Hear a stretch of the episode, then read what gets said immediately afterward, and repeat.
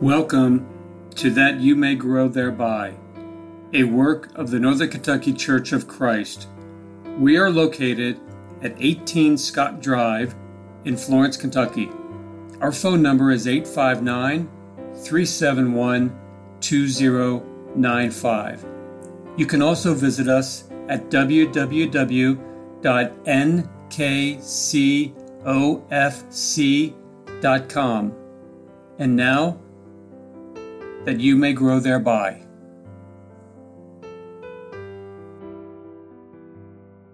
Thank you for listening to That You May Grow Thereby. My name is Greg Littmer, one of the elders of the Northern Kentucky Church of Christ. My friends, on the sixth day of creation, God created man.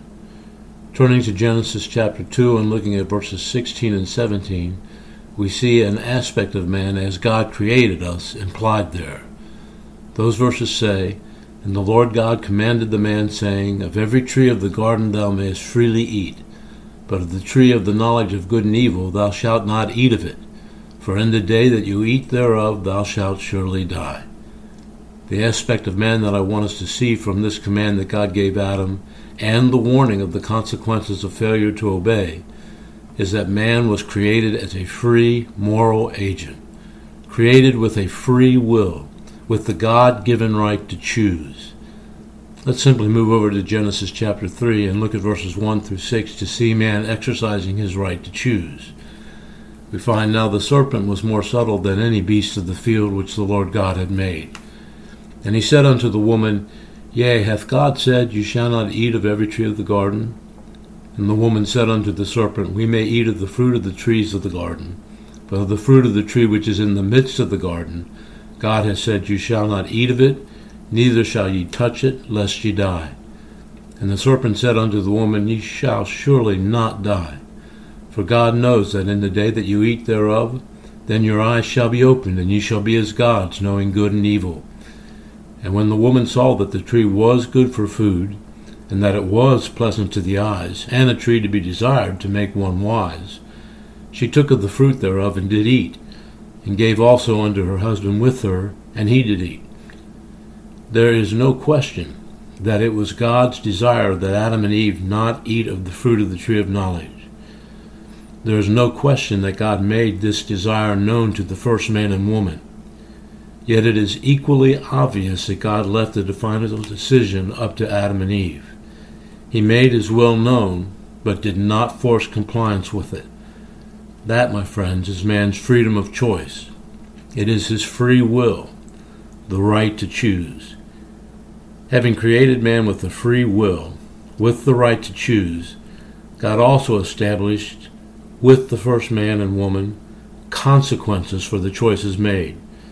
Staying in Genesis 3, let's move on down to verses 16 through 19, where we are told, Unto the woman he said, I will greatly multiply thy sorrow and thy conception. In sorrow thou shalt bring forth children, and thy desire shall be to thy husband, and he shall rule over thee. And unto Adam he said, Because thou hast hearkened unto the voice of thy wife, and hast eaten of the tree of which I commanded thee, saying, Thou shalt not eat of it, cursed is the ground for thy sake. In sorrow shalt thou eat of it all the days of thy life. Thorns also and thistles shall it bring forth to thee, and thou shalt eat the herb of the field. In the sweat of thy face shalt thou eat bread, till thou return unto the ground. For out of it wast thou taken, for dust thou art, and unto dust thou shalt return. So, the freedom of choice with which God has blessed us in His creation is a glorious and wonderful thing. In the United States, we have the freedom to choose what our occupation will be. We can choose where we will live and with whom we will live. We can choose where or even if we will go to college. Every day we have the freedom to make a multitude of choices. Some are major, some are minor. But we are so used to being free moral agents that the right to choose is often taken for granted.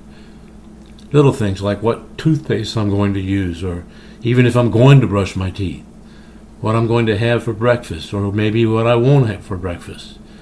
These are just a few examples of the hundreds, probably thousands of choices that we make each day. However, that freedom of choice is an awesome responsibility when you think about it. and it is an awesome responsibility because of one simple truth. Choices carry consequences with them. Even so many of the little choices, if we make the wrong choice, carry less than desirable consequences. For instance, if you don't brush your teeth, they go bad. If you don't eat properly, you will eventually get sick, and on and on and on it goes. The Bible was filled with example after example of people bearing consequences of choices that they made, both good and bad. Perhaps you remember the case of Abraham and Lot in Genesis 13. Because of the combined possession of these two men, they were just too much for the land to bear. Their herdsmen began to quarrel among each other. Abraham, Abram at the time, offered Lot a choice of where he wanted to live. Verses 8 and 9 of Genesis 13 show us the choice presented to Lot. And Abram said unto Lot, Let there be no strife, I pray thee, between me and thee, and between my herdmen and thy herdmen, for we be brethren. Is not the whole land before thee? Separate thee, I pray thee, from me. If thou wilt take the left hand, then I will go to the right. Or if thou depart to the right hand, then I will go to the left. There was the choice. Where was Lot going to live? Where was he going to raise his family? What would be a better overall choice to make for Lot and his family? Verse 10 indicates that Lot made his choice on the basis of one primary consideration what would be best financially. In verse 10, we find, And Lot lifted up his eyes and beheld all the plain of Jordan, that it was well watered everywhere, before the Lord destroyed Sodom and Gomorrah, even as the garden of the Lord, like the land of Egypt, as thou comest unto Zoar. Verse 13 tells us something else about the area Lot chose, something that was obviously well known at the time. But the men of Sodom were wicked and sinners before the Lord exceedingly. So, yes, Lot exercised his freedom of choice. He made his decision based upon an important but not the most important consideration and he paid dearly in the consequences of his choice. How important are the decisions that we make in our lives? Who our friends may, may be? What kind of person do I want to date? What person am I going to be? What use am I going to make of the talents and the abilities that God has blessed me with? Who am I going to marry, or for that matter, will I marry? Where am I going to live? What kind of influence will my area or my, will the area have on my wife and children? These are important questions, choices that have to be made, and there are more choices. What schools will I send my children to, or will I even send them to a school? What kind of profession do I want to be involved in? Every one of these choices carry tremendous consequences, some of which can never be changed. Yes, a free will is a wonderful thing, but an awesome responsibility as well. Let's think about sin for a minute.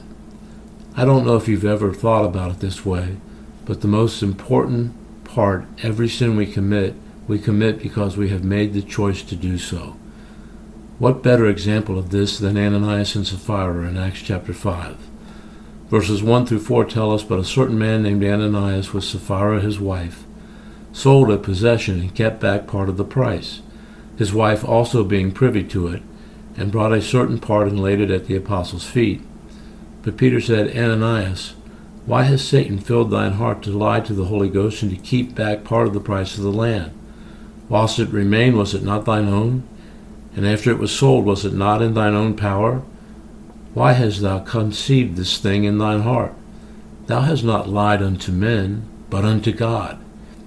Ananias and Sapphira had many choices. They did not have to sell the land. They did not have to give any part of the selling price. It was entirely up to them. But they made their choices, and we all know what the consequences were. James tells us in James chapter 1 verses 13 through 15 that when we sin, we have no one to blame except ourselves. Going all the way back to Adam and Eve, when confronted with their sin, Eve blamed the serpent. When confronted with his sin, Adam blamed Eve. Even in a sense, blaming God, he said, The woman whom thou gavest to be with me, she gave me of the tree, and I did eat. But the truth of the matter is, when we sin, we made the choice to do so. The passage I mentioned in James says, Let no man say when he is tempted, I am tempted of God. For God cannot be tempted with evil, neither tempteth he any man. But every man is tempted when he is drawn away of his own lust and enticed. Then, when lust has conceived, it brings forth sin. And sin, when it is finished, brings forth death. When sin enters into our lives, it is because we have been drawn away of our own desires and made the choice to appease those desires in a way that God said was wrong.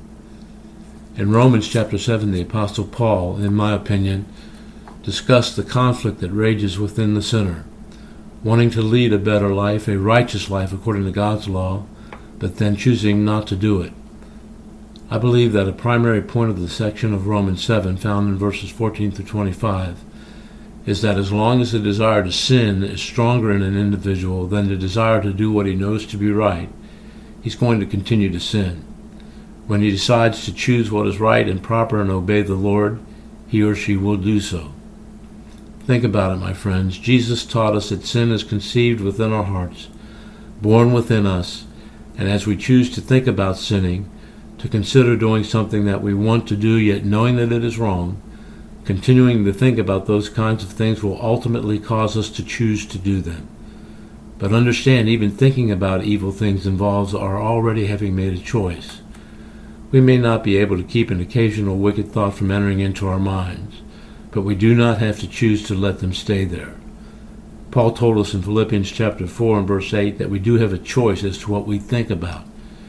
The passage says, Finally, brethren, whatsoever things are true, whatsoever things are honest, whatsoever things are just, whatsoever things are pure, whatsoever things are lovely, whatsoever things are of good report. If there be any virtue and if there be any praise, think on these things. There's yet one more point I want to bring up. Did you ever stop to really think that if you're not a Christian, you also have been making a choice? Many times people feel that the only choice involved is when they decide to become a Christian, but that is not so. Because every time you decide not to become a Christian, you have made your choice. Remember the choice that Joshua called upon the children of Israel to make after they had completed the conquest of Canaan? It's found in Joshua chapter 24, verses 14 and 15.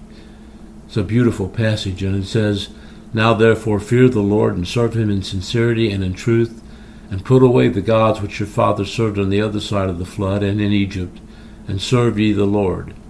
And if it seem evil unto you to serve the Lord, choose you this day whom ye will serve, whether the gods which your fathers served that are on the other side of the flood, or the gods of the Amorites in whose land ye dwell. But as for me and my house, we will serve the Lord. Or how about the stirring words of 1 Kings chapter 18? Looking at verses 17 through 21, we find, And it came to pass, when Ahab saw Elijah, that Ahab said unto him, Art thou he that troubleth Israel? And he answered, I have not troubled Israel, but thou, and thy father's house, and that ye have forsaken the commandments of the Lord, and thou hast followed Baalim. Now therefore send and gather to me all Israel unto Mount Carmel, and the prophets of Baal four hundred and fifty, and the prophets of the groves four hundred, which eat at Jezebel's table. So Ahab sent unto all the children of Israel, and gathered the prophets together unto Mount Carmel. And Elijah came unto all the people, and said, How long halt ye between two opinions? If the Lord be God, follow him. But if Baal, then follow him. And the people answered him not a word. That's a pretty good question to personally consider. If you're not a Christian, will you choose today to serve the Lord? If you are not a Christian yet believe in your heart that Jesus is the Christ, or if you are a Christian but know that you haven't been living as you should in any area of your life, then how long halt you between two opinions? If the Lord be God, follow him. I must say, I wish I could force every person to make the right decision, but even God doesn't do that. He leaves the choice up to us. Things to think about. Thanks for listening.